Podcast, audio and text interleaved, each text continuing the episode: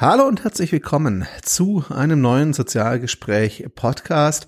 Ähm, heute im Rahmen einer neuen Serie. Wie viele Teile es werden, keinen blassen Schimmer. Ich nenne das Ganze jetzt einfach mal das Projekttagebuch von Gamification unterwegs. Ähm, hallo Roman. Hallo Christian. War ein bisschen unvermittelter Einstieg, gebe ich zu. Ich hatte überlegt, ob ich noch viel, viel erzähle. Ich habe gesagt, nee, es macht Roman jetzt gleich. Denn Roman kennt ihr schon vom Gamification Podcast, aber Roman ist heute ähm, nicht in München, wo er letztes Mal saß. Roman, von wo aus hören wir dich gerade?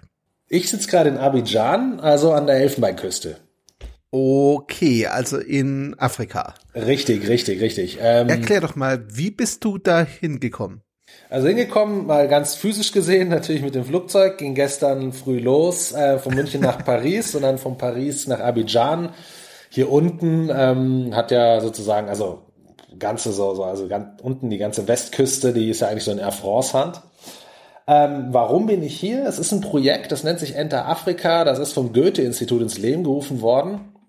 Ähm, geht darum, dass man hier sozusagen mal Spiel Design Thinking anwendet, um dafür zu sorgen oder um einfach mal ein Umfeld zu schaffen, in dem Leute sich mit ihren Städten auseinandersetzen. Denn wenn es eine Herausforderung gibt, die man in Afrika hat, gerade in den Hauptstädten, ist es natürlich der Zuzug. Ähm, also Abidjan ist mhm. noch relativ klein, da reden wir von fünf Millionen Einwohnern. Ähm, jedenfalls offiziell. Ach, ist ja nix. Ist ja nix, genau. Ja klar, ne? ähm, aber es gibt dann so gewisse andere, wenn man dann, ich bin im Juni bin ich dann noch in Nigeria, da sind wir dann nur bei 20 Millionen ungefähr, ähm, habe ich gehört und bin dann auch in sechs Ländern insgesamt. Und ähm, alle wissen, was für Herausforderungen das wird in der Zukunft bei diesem Zuzug, dass diese Städte sich weiterentwickeln und mitentwickeln können. Also gerade infrastrukturell, Gesundheit und sozial, Communities und so weiter. Und ähm, was man auch aus Erfahrung mhm. kennt, auch aus anderen Ländern, ist einfach, dass je florierender die Community ist, die Gesellschaft selber, die sich darum kümmert, ähm, oder die sich auseinandersetzt mit gewissen Themen, die sich selber gegenseitig kennen, Kultur, die entsteht, ähm, Leute, also die Gesellschaft an für sich, die Gemeinschaft, die sich Gedanken darüber macht, wie man gewisse infrastrukturelle Probleme und andere auch, Bildung und so weiter löst, ähm, je florierender diese Gemeinschaft ist und die sich einen Kopf darüber macht, desto zukunftsfähiger sind die Städte.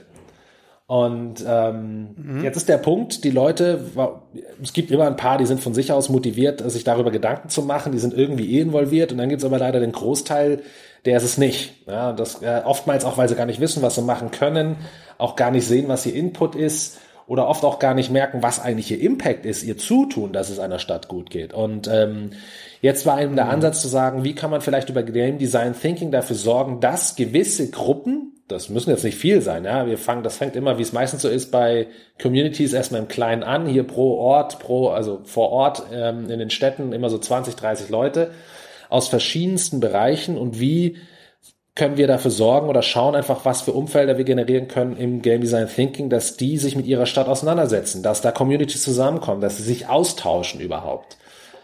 Ähm, genau, das ist das Projekt. Es ist das erste seiner Art, soweit ich weiß, ähm, wurde ins Leben gerufen von Christoph Deeg und eben dem Goethe-Institut zusammen. Insgesamt sind es 15 Länder. Ich selber mache äh, mach sechs Länder hier in Afrika. Und darum bin ich hier. Mit dem Land, also mit der Elfenbeinküste, geht sozusagen mein Projekt hier los. Mhm. Also klingt total spannend. Das hast du gerade schon selber gesagt. Sechs Länder äh, stehen an. Wie lange bist du denn dann unterwegs jetzt am Stück? Am Stück bin ich immer nur zwei Wochen unterwegs. Dann geht's wieder zurück mhm. für zwei Wochen. Man hat ja auch noch so eine Firma und muss ja auch noch so ein bisschen leben und die Familie kann man auch nicht, also kann man nicht zu viel verlangen. Insgesamt sind sechs Wochen, also ich mhm. habe drei Reisen a zwei Wochen. Ähm, wir haben gesagt, wir wollen das Ganze hier so ein bisschen begleiten im Podcast. Wir haben jetzt auch eine Medium-Publikation angelegt. Liebe Zuhörerinnen und Zuhörer, wenn ihr das hier hört, dann ist die online.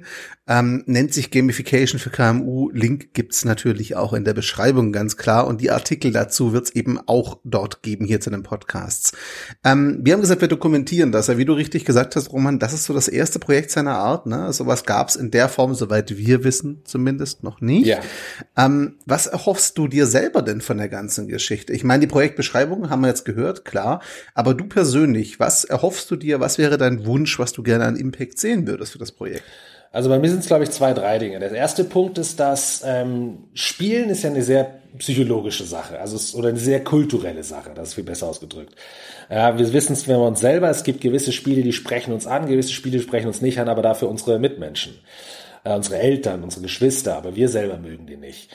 Ähm, wiederum gibt es gewisse Spiele, die in gewissen Kulturen besser funktionieren als in anderen.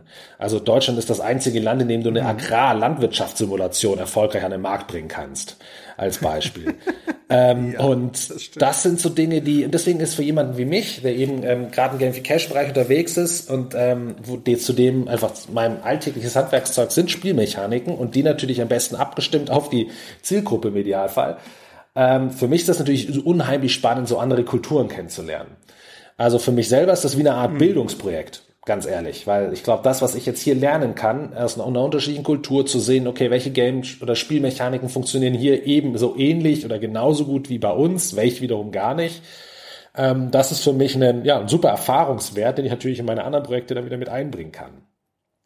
Das ist das eine. Das andere mhm. ist, es ist immer spannend, wenn du sozusagen eine Community hast, die sich von unten aufbauen kann. Also meistens, wenn wir im Unternehmen unterwegs sind, dort Gamification einsetzen, dann ist ja diese Community ziemlich klar bestimmt. Das heißt, wir, ähm, oder die Zielgruppe ist ziemlich klar bestimmt. Wir wissen, okay, wir machen das mit den und den Mitarbeitern, aus denen den Abteilungen, beziehungsweise die und die Berufsgruppen sind angesprochen und so weiter. Dadurch kannst du das ziemlich eng eingrenzen. Das ist ein Vorteil, weil du kannst dementsprechend schon gut vorbereiten und Mechaniken anwenden, wenn du weißt, die funktionieren wahrscheinlich im Kontext der Zielgruppe und des ihrem und, und eben der Berufsgruppe und den Aktivitäten, die die machen müssen. Zum anderen aber auch ist es natürlich sehr beschränkt, weil du kannst, ähm, das Schöne im Spiel ist ja, wenn sich Rollen entwickeln können. Ja, und wenn du, ähm, wie gesagt, wenn auch sich Überraschungen ergeben. Und das ist etwas, was bei dem Projekt Enter Africa nicht spannend ist, weil wir hier eigentlich ziemlich frei sind an, den Ziel, an der Zielgruppe. Wir schauen, was für Communities kriegen wir zusammen oder was für Teilnehmer in den Workshops kriegen wir zusammen. Wo kommen die her? Und dann entwickeln wir mit denen zusammen, beziehungsweise die entwickeln, das ist ja das Ziel im Workshop, für sich selber das Passende. Und ähm, ja, und damit ist es so ein bisschen mehr eine Art ähm, ja, Überraschungsbox, die wir selber noch nicht wissen. Ähm, jeder Workshop ist dadurch anders und jedes, jedes Ergebnis auch, jedes Land. Also wir, inzwischen wurde es ja in fünf Ländern bereits umgesetzt der Workshop durchgeführt und jedes Land war komplett verschieden. Ja, Im Bereich der Aufgaben, die, die sie sich selber gestellt haben, der Stories, die sie entwickelt haben, der Probleme in den Städten, die sie angehen wollen und so weiter. Und dann ist noch der Punkt für mich, dass ähm, ich bin ja sonst nur im Business-Kontext unterwegs. So, da bist du natürlich ganz klar an gewisse mhm. Kennzahlen gebunden. Ja, und es gibt ganz klar, es wird immer versucht, sozusagen diese Faszination des Spielens auch irgendwie sehr rational zu begreifen und immer in irgendwelche Kennzahlen umzuwandeln. Das ist natürlich verständlich, ja, wenn man natürlich aus Sicht unserer Kunden auch denkt. Die müssen, und, und natürlich, wenn der, der, da ist ja auch der Bedarf da, dass du wirklich ganz und klipp und klar sagst, durch die und die Aktion wurde das und das geschafft und das wird uns in der Zukunft die durch die und die Effizienz die und die Kosteneinsparung bringen oder eben wir sind effektiver und können Umsatz steigern oder wir werden wie auch immer, man sieht, äh, dass diese und diese Marketingleistung dadurch besser wird, was auch immer. Das ist natürlich hier jetzt, sagen wir mal, aus meiner Sicht gesehen, bei so einem Projekt wie Enter Afrika etwas luxuriöser. Wir haben, wir denken in längeren Zyklen. Mhm. Ja, hier musst du weniger in Quartalszyklen denken, sondern hier kann man in zwei, drei Jahreszyklen denken, mindestens. Ähm, und es ist einfach auch schön, wenn du mal merkst, du machst etwas, was sich eher auf, gerade auch direkt sichtbar aufs Gemeinwohl bezieht, anstatt, ja, einem klassischen Umsatz- oder Gewinnstreben von Unternehmen. Mhm. Jetzt hast du gerade immer von der Community gesprochen, an den Städten, äh, die ihr da als Zielgruppe so ein bisschen habt. Mit wem arbeitet ihr denn ganz konkret vor Ort? Also wie muss ich mir das vorstellen? Stadtverwaltung, freiwillig engagierte Initiativen vor Ort. Wer, wer kommt da in eurem Workshop? Wen habt ihr da? Also in der Regel sind es nicht Leute aus, der, aus dem Regierungsbereich, ja, sondern wir haben eben ähm, Mhm. Wer sich bei, also das ist offen ausgeschrieben sozusagen vom Goethe-Institut ähm, haben sozusagen ein bisschen Werbung dafür gemacht und es melden sich natürlich so die üblichen Verdächtigen erstmal sehr schnell, aus den, die selber aus dem Spielbereich kommen, die natürlich schon eine gewisse Affinität dafür haben, die den, Be ähm, den Begriff auch kennen, beziehungsweise die von vornherein auch eine gewisse Lust haben, im spielerischen Bereich irgendwas umzusetzen. Ähm, das sind einmal berufliche mhm. Gruppen, die damit was zu tun haben, aber zum anderen natürlich auch eine Generationsfrage. Ja? Du hast natürlich eher die Jüngeren dabei. Ähm, das auf jeden Fall. Was ansonsten angeht, also wir sind, wir sind gar nicht selber bestrebt, eine gewisse Zielgruppe zu erreichen, wo wir sagen, die sollten aus dem und dem beruflichen Umfeld kommen, sondern gerade die Breite in dem Ganzen, das Umfeld, woher die kommen. Also wenn wir natürlich eine sehr große Diversität haben, ja, wenn du sagst, angenommen, wir haben Schüler, Studenten, wir haben Künstler, wir haben Businessleute, wir haben Leute aus dem Spielbereich. Also so, so toll wird es nicht immer sein aus all diesen Bereichen, aber je breiter das ist, desto zum einen bekommen wir natürlich einen viel besseren, also eben Einblick bei der Gruppe. Der, ja, die, jeder wird aus seiner mhm. Sicht dadurch ja seinen Input bringen. Zum anderen bringen wir dadurch auch Communities zueinander oder Leute aus gewissen Bereichen zueinander, so rum, ähm, die sonst vielleicht auch nicht so viel miteinander zu tun haben. Und daraus entstehen ja meistens die interessantesten Dinge. Dass plötzlich zwei Welten aufeinandertreffen, die vorher vielleicht gar nicht so viel miteinander zu tun haben, die aufgrund des Workshops dann aber kennen, okay, Moment mal, da ist vielleicht ein direkter oder ein indirekter Weg, der uns ja doch verbindet oder eigentlich wollen wir alle dasselbe und also solche Sachen. Deswegen ähm, wollen wir da, ist das offen ausgeschrieben, jeder kann sich anmelden und ähm, das Spannende ist, und dazu gehört, das gehört natürlich mit dazu, auch gerade bei so Workshops, dass am ersten Tag oder dass sich dann mit der Zeit eben herauskristallisiert, was für Teams bilden sich untereinander, wie können wir die vielleicht auch noch zusammensetzen. Ähm, und sehr spannend dann, wenn es dann losgeht darum, diese Stories und auch dieses ähm, ja, Spiel sozusagen darum zu entwickeln, um das, um die Fragestellung, die wir da aufwerfen, wird sehr spannend, mit welchen Ideen und, und Stories die Leute selber kommen. Und dann merkst du immer, je, diver, je diverser, nee, je größer die Diversität ist, so rum, der unterschiedlichen Gruppen, desto, ähm, sagen wir mal, weniger langweilig werden die Stories. Okay, ich bin sehr gespannt. Es hast du gerade gesagt, am ersten Tag, ihr seid zwei Wochen da. Ähm, wie viele Workshops sind denn geplant in den zwei Wochen jetzt, die ihr da seid? Also es sind insgesamt offiziell pro Land immer vier Tage. Ähm, wie mhm. gesagt, ich bin ja jetzt auch schon einen Tag früher da, dann bleibst du noch einen Tag länger. Es gibt auch Nachbesprechungen und dann geht ja die Reise weiter ins nächste Land. Ähm, also wir haben sozusagen offiziell vier Tage Workshop pro Land. Ähm, Okay, also vier Tage pro Land. Das heißt, der Workshop geht auch vier Tage dann pro Land. Richtig. Am Anfang ist es wie immer erstmal ein Kennenlernen, wobei das passiert heute Abend zum Beispiel schon, also sozusagen am fünften Tag. Mhm. Dann ähm, heute Abend kommen wir zusammen, gehen zusammen was essen, dann lernt man sich schon mal kennen. Ich kriege natürlich ein Gefühl dafür, wer alles da ist, aus welchen Gruppen die vielleicht kommen, aus welchen Bereichen. Ähm, dann geht's los mit einem erstmal Kennenlernen morgen auch nochmal, nochmal klarstellen, was das Ziel ist, was will man eigentlich machen. Wir kriegen natürlich auch mit, wie viel Kenntnisse sind bei den Leuten da. Zum einen, äh, wenn es darum geht, ja. Stories zu entwickeln, Spiele zu entwickeln, ein bisschen über Spielmechaniken, wie gut kennen sie sich mit gewissen digitalen Tools aus. Ähm, und dann das geht über den ersten und den zweiten Tag sozusagen. Am zweiten Tag geht es ein bisschen tiefer rein in die Spielentwicklung selber. Also jetzt nicht in die, in die, in die digitale Spielentwicklung, also die setzt sich nicht hin und fangen an zu coden, sondern eben in die inhaltliche. Und dann an Tag drei und vier geht's vor allem raus ähm, an gewisse Orte, die eben am zweiten Tag festgelegt wurden, wo man gesagt hat, diese Orte in den Städten, die sind, oder in, in der einen Stadt, in der wir eben sind, also in diesem Fall Abidjan, ähm, die sind sehr interessant, die würden wir gern, also da glaubt die Gruppe, dass eben diese interessant sein könnten für zukünftige Stadtentwicklung oder dass das, dass diese Gebiete jedenfalls wichtige Bereiche sind, wo gewisse Dinge passieren, die, wo viele Leute aufeinandertreffen, was auch immer, ja, da sind die ja völlig frei, das eben rauszufinden. Mhm. Meistens sind es dann immer so Kategorien wie eben Infrastruktur selber, Verkehr, Gesundheit, Bildung, solche Dinge ähm, und dann besuchen diese Gruppen sozusagen. Also wir schauen, so geplant ist es, dass wir fünf Teams machen. Diese, je, jeweils ein Team geht zu einem dieser Orte und erstellt dann sozusagen dort vor Ort wieder über vier, fünf, sechs Elemente eine kleine fortlaufende Story. Ist dann wie so eine, man kann sich vielleicht wie so eine fortgehende Schnitzeljagd an, an äh, vorstellen. Und dann wird diese mhm. digital mhm. umgesetzt. Also diese wird dann sozusagen in eine App reingesetzt dass am Ende die Leute jeweils an diesen fünf Orten durch vier, fünf, sechs verschiedene Schritte Story, sozusagen die Story durchlaufen können. Ähm, Im Moment ist es so geplant, dass die egal, also egal wo sie wollen, sie können, egal an welcher dieser fünf Orte können sie anfangen. Ähm, man kann sich auch überlegen, inwieweit man das dann so verbindet, dass wenn natürlich einer alle fünf macht, dass es dann so eine übergeordnete Story gibt. Und das Ziel auf Dauer ist dann, Leute dadurch praktisch mehr für ihre Stadt zu interessieren, in die Entwicklung einzubeziehen.